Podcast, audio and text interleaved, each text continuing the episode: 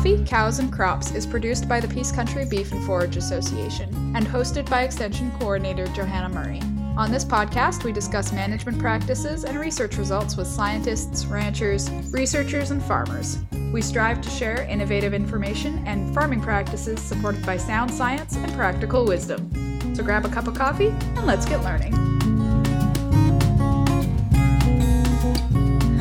Everybody. Thanks for tuning in to today's episode of Coffee, Cows, and Crops.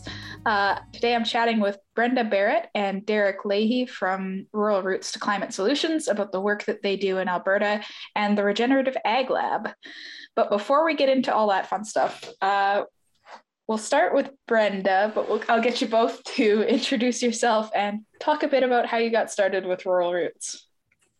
Thanks. Um, so yeah, I'm Brenda Barrett. I um, farm in, just east of Lacombe with my husband. We have Earthworks Farm, um, which I guess for ourselves even we really rooted in what we were learning around regenerative agriculture about 12 years because we had the the fortune of having access to family land and uh, wanted to play around with food security and our own environmental ethics. And I think through us getting married and all those convergence of factors, we've had our farm together for just over 10 years.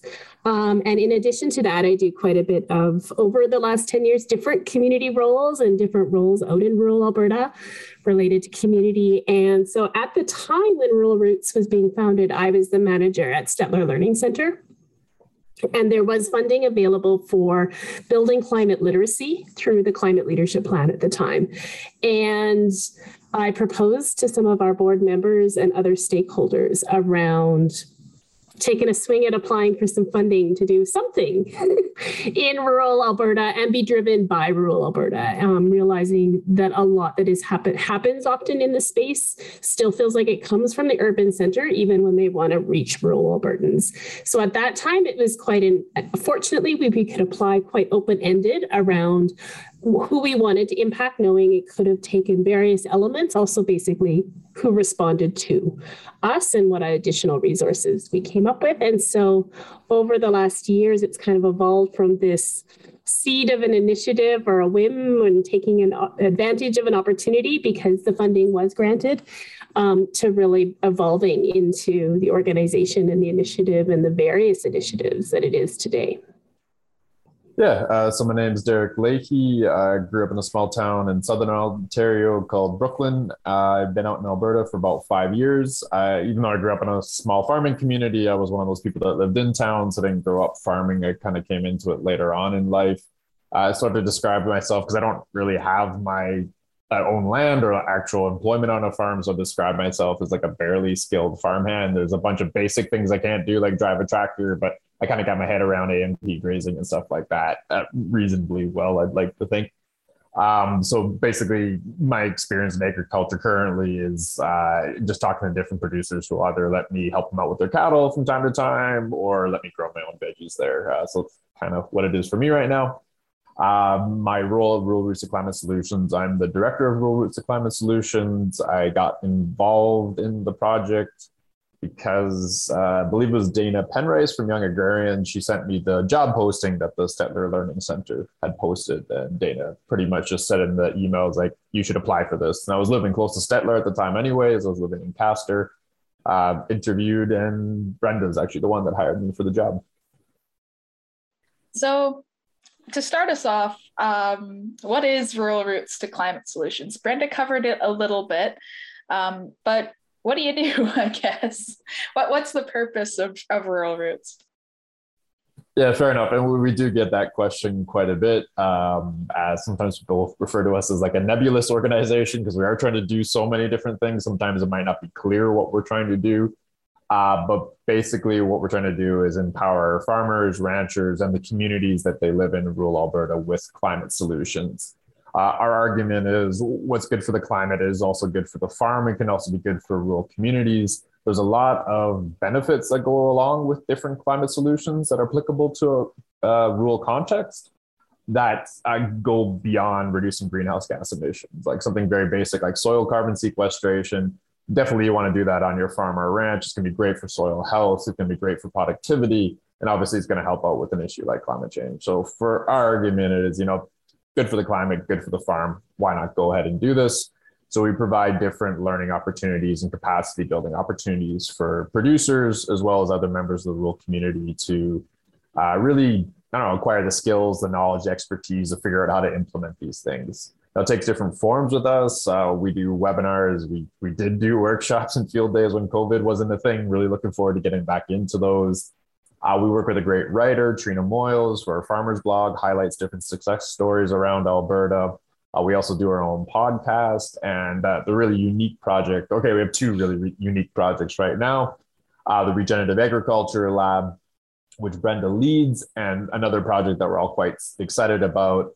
And I'm probably going to butcher the pronunciation, but I'm going to give it a go the Siksikaitsitapi Agriculture Project or the Blackfoot Agriculture Project, uh, where we're engaging uh, members of the Blackfoot Confederacy, primarily those who live on reserve, uh, with climate solutions, but but doing it in a way that we're sensitive to, that there's a culture that is quite unique. So how can we talk about agriculture climate solutions in a way that we could also put a Blackfoot lens on it?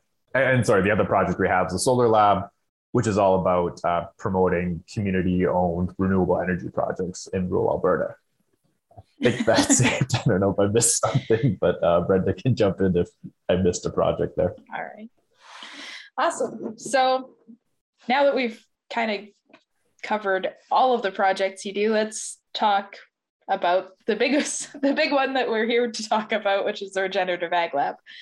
So before we get right into that, how does Rural Roots define regenerative agriculture? There's lots of different opinions on that, it seems.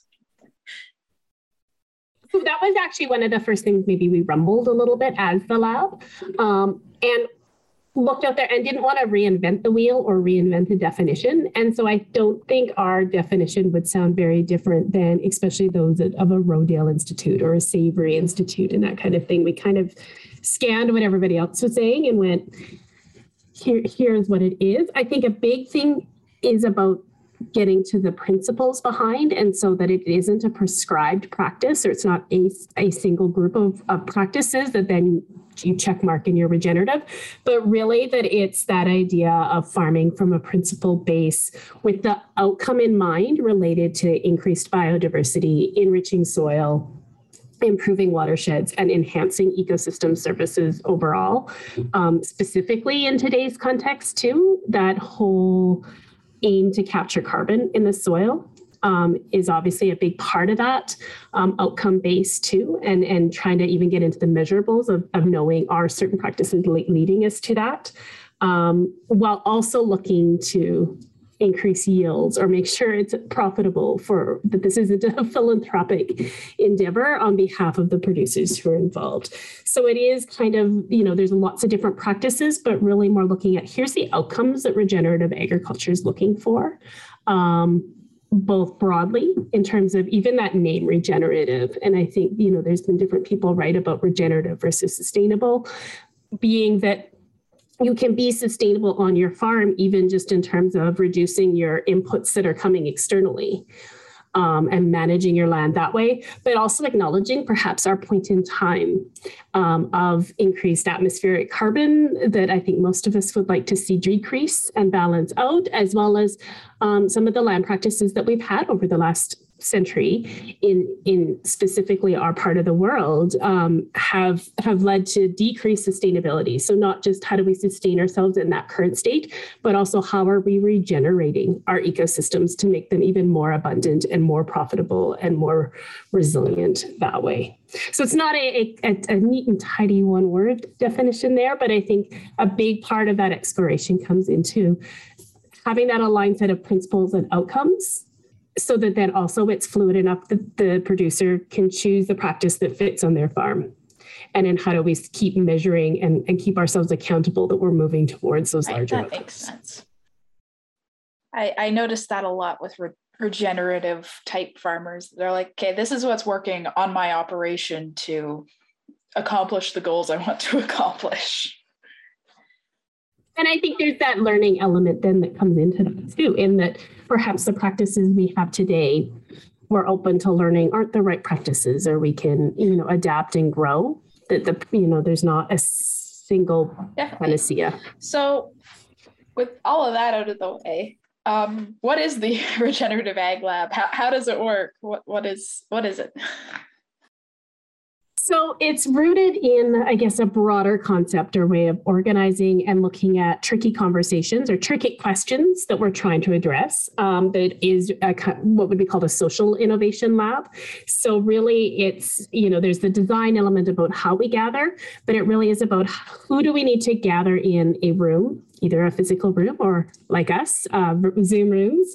Um, bringing together, I always say it's kind of like inviting the fuller system in um, to really sit with the, the, question and the complexity almost. And the first step is sometimes defining that question and, and sitting with it longer so that we even see the assumptions that we might have or see certain biases and paradigms that maybe we want to explore deeper and shift.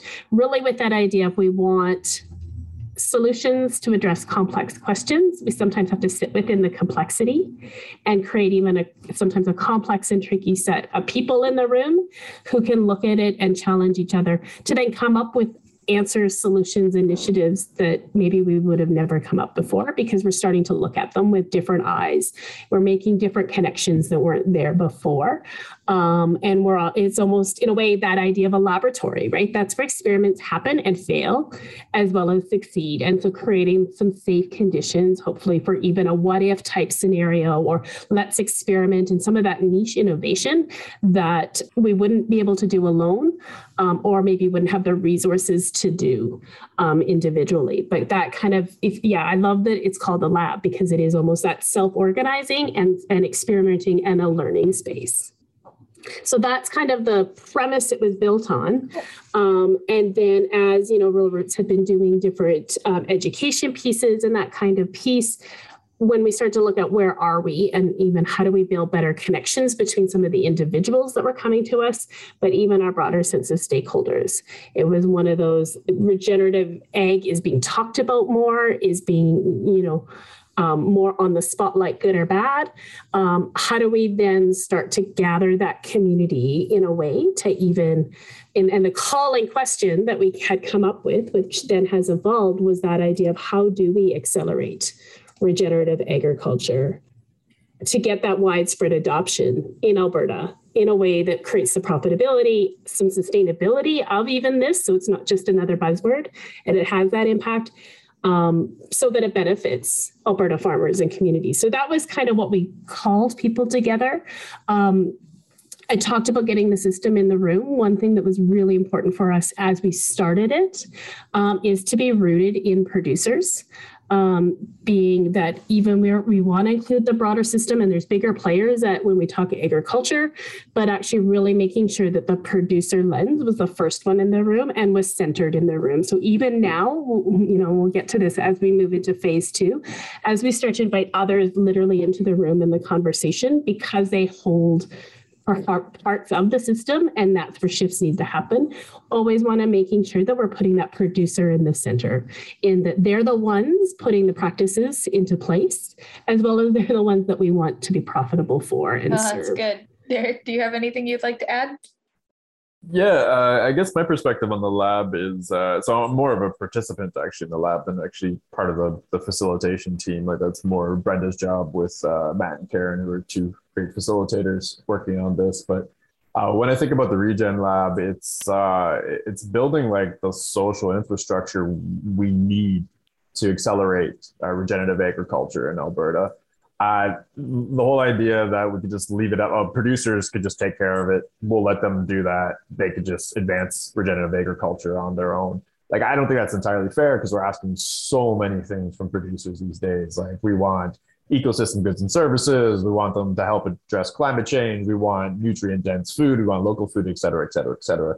And plus, nothing really happens in isolation. Like if you think of the whole no-till movement, obviously producers were big in that, but you had a lot of supportive infrastructure there to help them out. Whether it was like you know, ag extension groups like Peace Country Beef and Forage Association, scientists, governments, et cetera, et cetera. So basically, what the Regen Lab is trying to do is create that infrastructure so we can accelerate or advance regenerative agriculture in Alberta, which makes it really exciting because we're it's it's cutting across different sectors. It's it's not just us in agriculture that that are going to try to move this forward or talking to each other that we are going to have to talk to government for this. We are going to have to talk to food and beverage companies, especially like phase two of the lab. We really want to open up that participation to other, you know, for lack of a better term, just like stakeholders in the agricultural system, which I, I think it's going to be a really exciting journey in the next two years. For sure. You mentioned that you're moving into phase two. Um, do you mind to talk a little bit about what some of your takeaways from the lab have been so far um, as you've as you've asked these questions and, and had these conversations with with producers? I think from a content point of view one of the biggest things and this is actually how the it's a, a new challenge or a challenge underneath our calling question kind of really emerged as we brought that group together and explored it was especially even in the last 18 months before, you know from even when we put together the first proposal to to when we really kick this off regenerative agriculture feels like it's on that cusp of really taking off right? We're hearing it talked about um, and even looked critically at in the mainstream agriculture media at least but even in financial um, papers at the most recent COP gathering.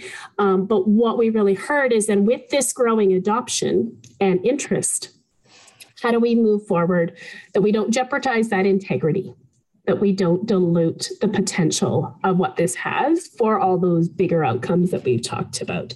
So I think that was really, you know, in a way, it's like, oh, of course. And was pretty powerful being able to name that that these are people who are doing it day to day at various scales around the province and and that they don't want to lose that integrity. We want to be making sure that we're, we're building a system that keeps that within its DNA as well, not only looking at, I guess, quanti- qu- quantitative type outcomes. Um, I mean, there was a lot of learning of trying to do this um, in the midst of a pandemic, in that such a core part of this kind of a work. Derek called it social infrastructure. That means it's rooted in our social connections and our trust with each other, even and so that we can invite in maybe where we disagree in a way that actually is generative rather than degenerative. And so that was a huge challenge of trying to do this through online workshops. Um, and then even by the time we got really rolling, we were hitting into production. Um, and these are producers. And so, you know, we wanted to be sensitive of their time. So it was three hour, two to three hour time slots spread out over a year. And when we accumulated, it was like we'd actually spent three days together. And so if we think of, oh, wow, really our year project was a three day workshop, but spread out through the year, which was beneficial in some ways because then we could think about something go away, even look at what was happening in the media and bring that back in. But it, it did impact a bit of the momentum feeling and some of that trust building. So we're hoping, I think, of although, you know, looks like another curveball might be coming, that we can move into more intense face to face in the spring before people are out on their land to build that momentum and build that stronger container to then even see it go farther in the second phase related to even initiatives and some collaboration between individuals, but even between some of the groups. So those were kind of, I think, the two big lessons or, or, you know that i walk away with is the challenge and i you know we faced the challenge and i think we did our best but it hasn't been easy for anybody i think over the last 18 months to try to launch any kind of a project but really that that sincere sense of the integrity and wanting to build you know there's there's different research even happening and different the you know projects that are really delving into individual practice and measurements. But how do we keep weaving that together into i would say a system into a different kind of a system that has all those different supports and even connects to consumers connects to financing and that kind of piece? That makes sense Derek, from the producer side, is there anything you came away with that was different? yeah, I guess. Uh, and another challenge I should mention that the Regen Lab had, like, not only was was it COVID, but then we just had like one of the worst droughts that most people can remember. On top of it, like the the mental stress and anxiety that goes along with that for producers is pretty intense. And then we're asking them to like put time aside to come talk to us in the Regen Lab, like it, it, was definitely a tough, and I'm really, really grateful for the participants that made it to the end or came back at the end, and as well as like the facilitation team that kept things going. I know, like one learning for me, and this might be more just for me personally, uh, that I found super interesting. That it's okay to have pie in the sky conversations sometimes. Like when we first started, it was we were really focused on the question of why. Like why do we think we should accelerate regenerative agriculture? Why is this something for Alberta? And I was biting my nails as that question progressed, just because, like, okay, we got a group of agriculture producers here. They want to dive into the how. These are very practical folks with minimal amount of time. If we don't get into the how very quickly, we're going to have to have like a full scale uprising on our hands here. That never actually happened. And in fact, by the end of the Regen Lab, there were some producers who said they, they appreciated the fact they could have that conversation. And I do think it's sad in a way that sometimes producers don't allow themselves to have that pie in the sky conversation like frequently. I know it happens when we have a few drinks and we're just kind of having a good time, but I think you could also have like it sounds kind of contradictory, but like a practical pie in the sky uh, conversation. Like, why are we doing these things? And then sometimes in answering that why, somebody told me you're supposed to ask yourself why about five times, and then you might be able to get to the how.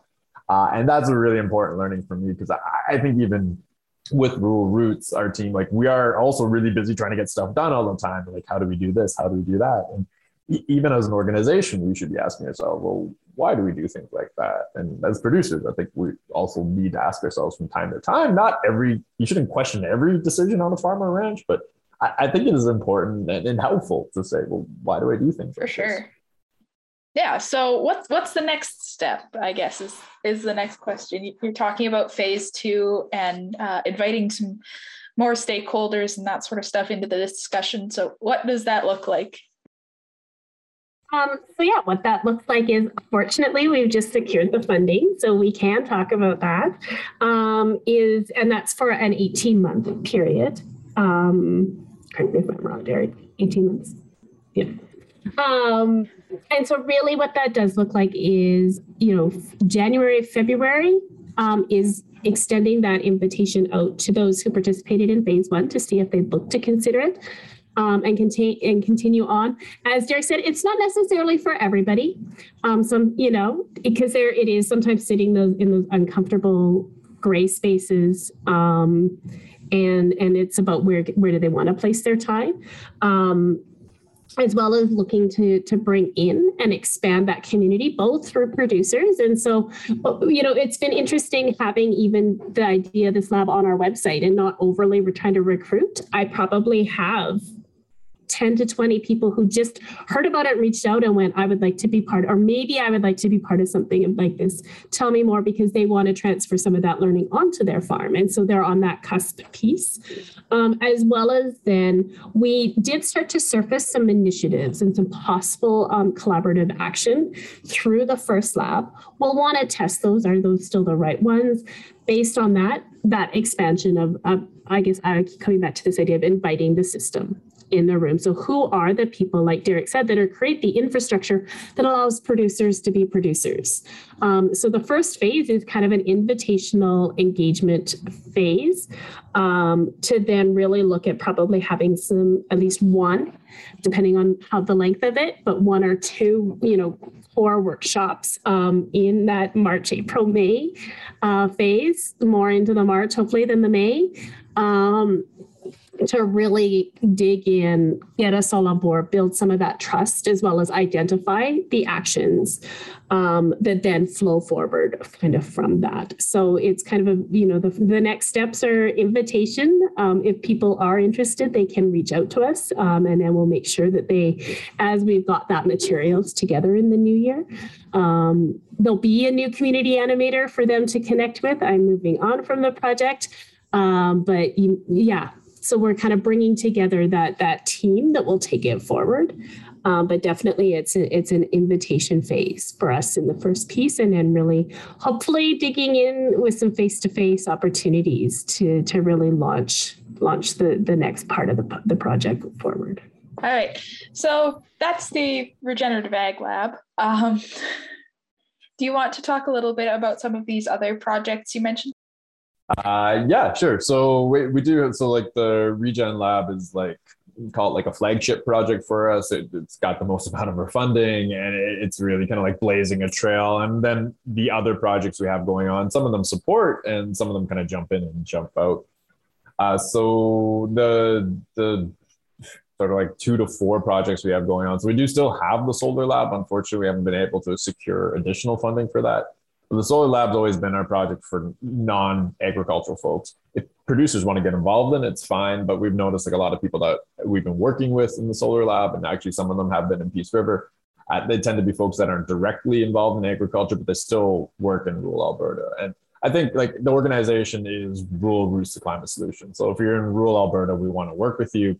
Same thing applies with the, to try this again, uh, six, so Tippy Agriculture Project or the Blackfoot Agriculture Project, like reserves, Indigenous people, they're also part of rural Alberta. So we decided that, yeah, we need to also create our programming to fit uh, certain, I guess, cultural needs or views in these cases, in very specific cultural context there.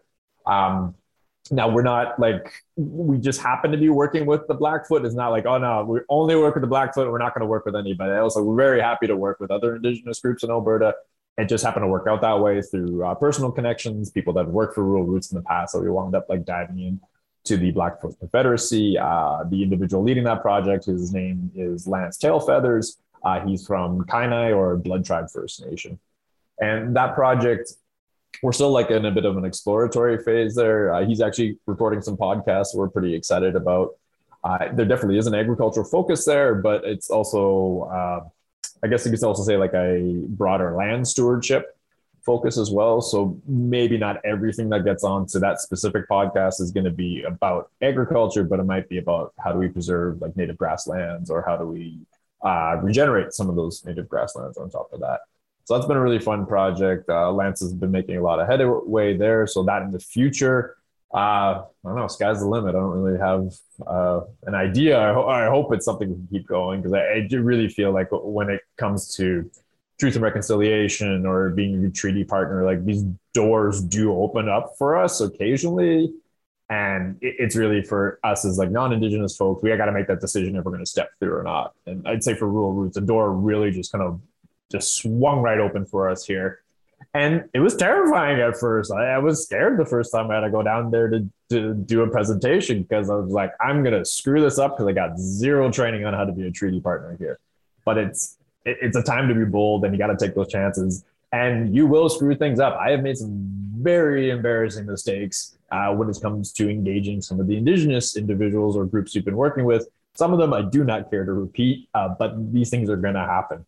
Um, so there's that project we hopefully keep going.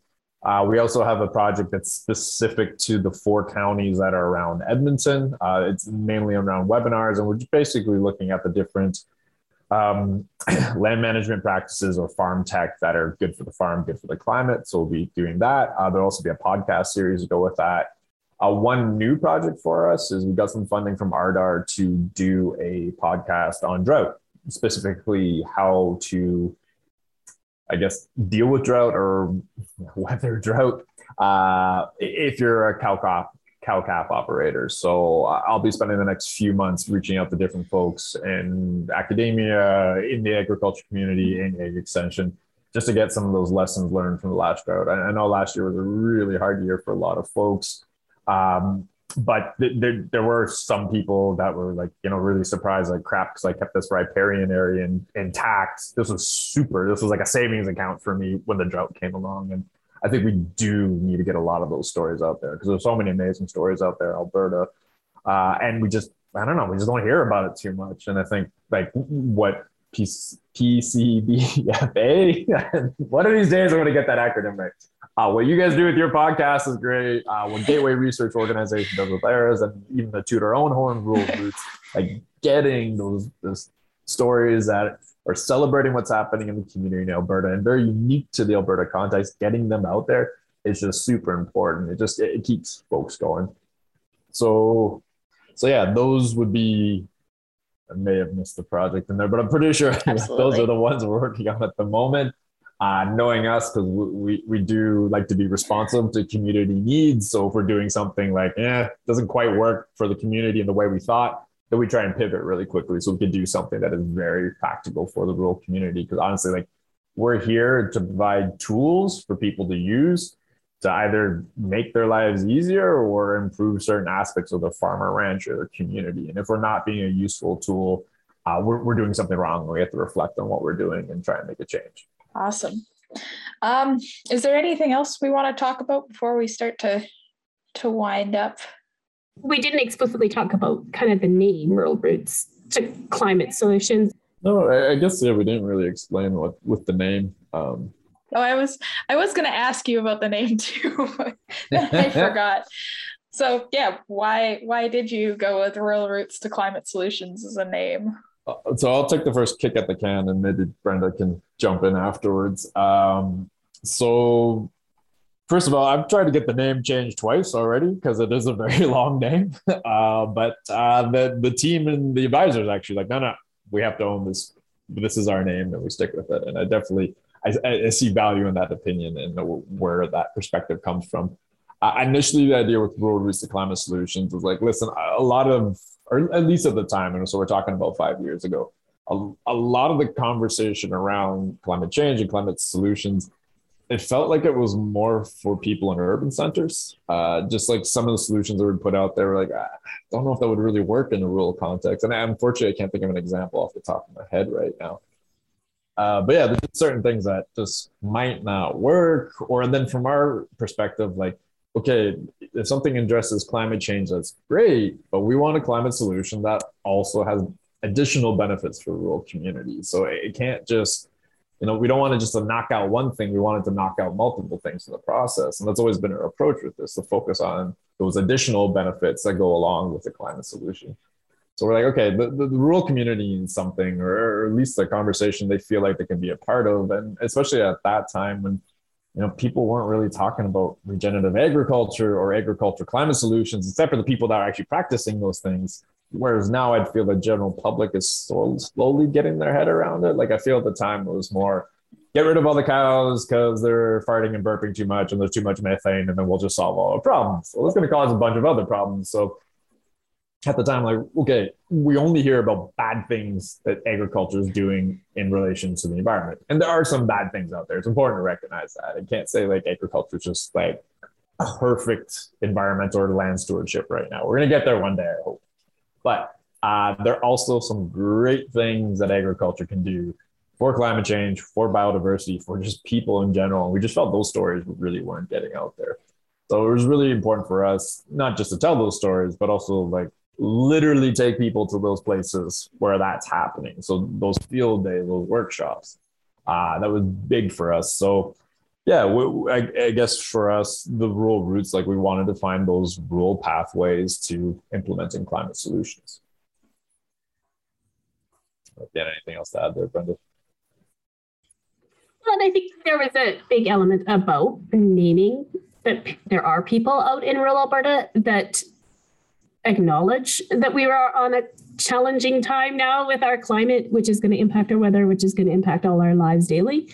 Um, and five years ago, we weren't living it maybe the same way we have in the last year with the drought and then also what we're seeing in BC, but also that there were people out here. There there, I was out there, um, my husband's out there, and we're quite isolated. And so, by naming explicitly that this was going to be, it was a community exercise too about come out to a field day that is probably centered around practices, but you might find other people to have some common conversations with, so you don't feel so alone, you don't feel so isolated. And when we've recently done some some evaluation of the activities, that was really, I think, fed back to us too about the impact that of meeting others, of even hearing that others are out there, even if you don't get to meet them face to face, encourages you during those harder moments, encourages you not only from a content point of view, oh, I could try this, but a I'm not alone, I'm not as crazy as perhaps everyone wants to think I am or that I think I am.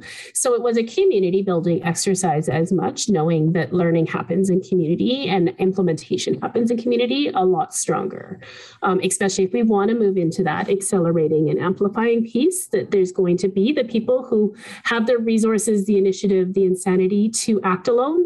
And and how do we amplify what they've learned and done and bring that to a bigger community who is looking for it? Like i said i have people reaching out to me saying we want to try to do this on our farm. How do we learn? What resources do you have?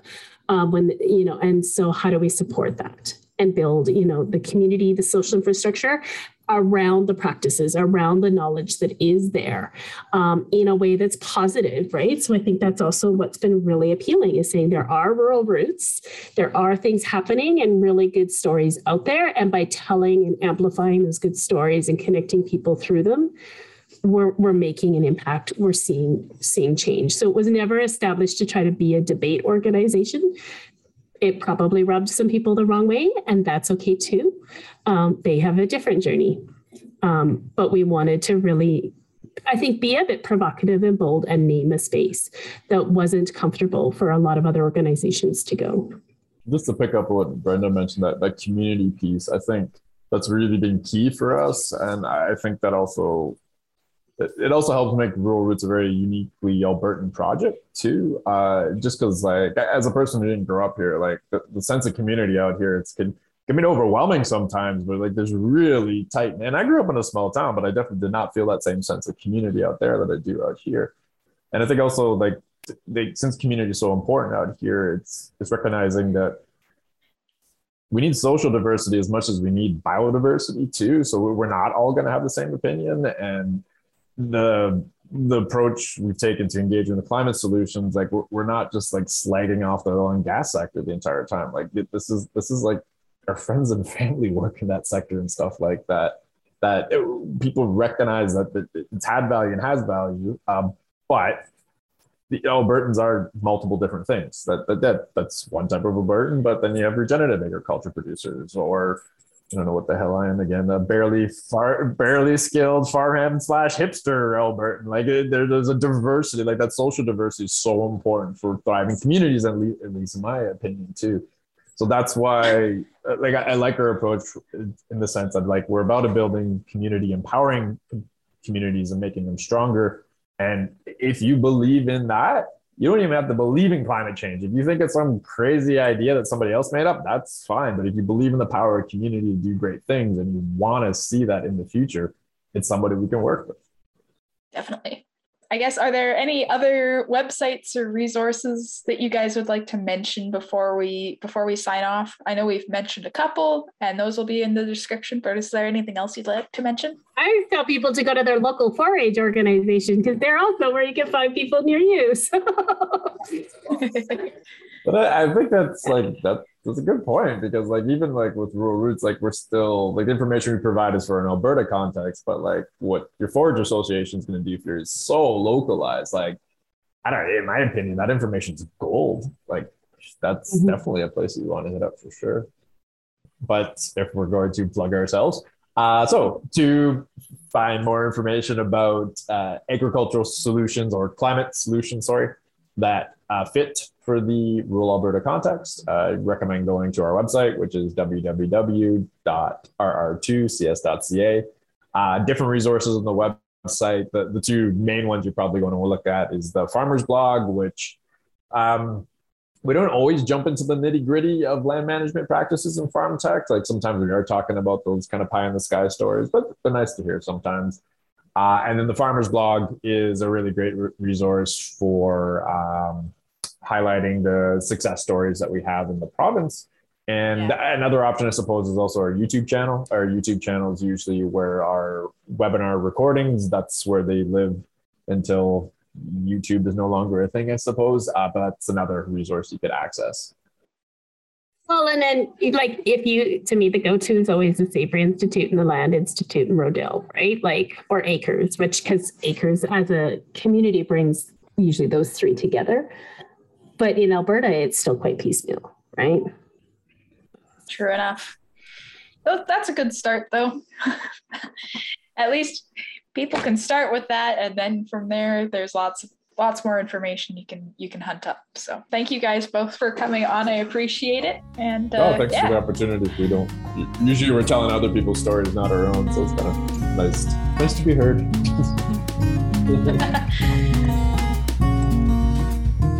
Peace Country Beef and Forage Association is a research and extension group based out of Fairview, Alberta. Our mission is to help producers thrive in an agricultural system that is profitable, regenerative, and attractive to future generations. To learn more about what we do and see the results of our research trials or our archive of newsletters and fact sheets, check out our website at peacecountrybeef.ca. Want to get in touch? Have a burning question or a topic suggestion? Send us a message on Twitter, Instagram, or Facebook. Thanks for listening.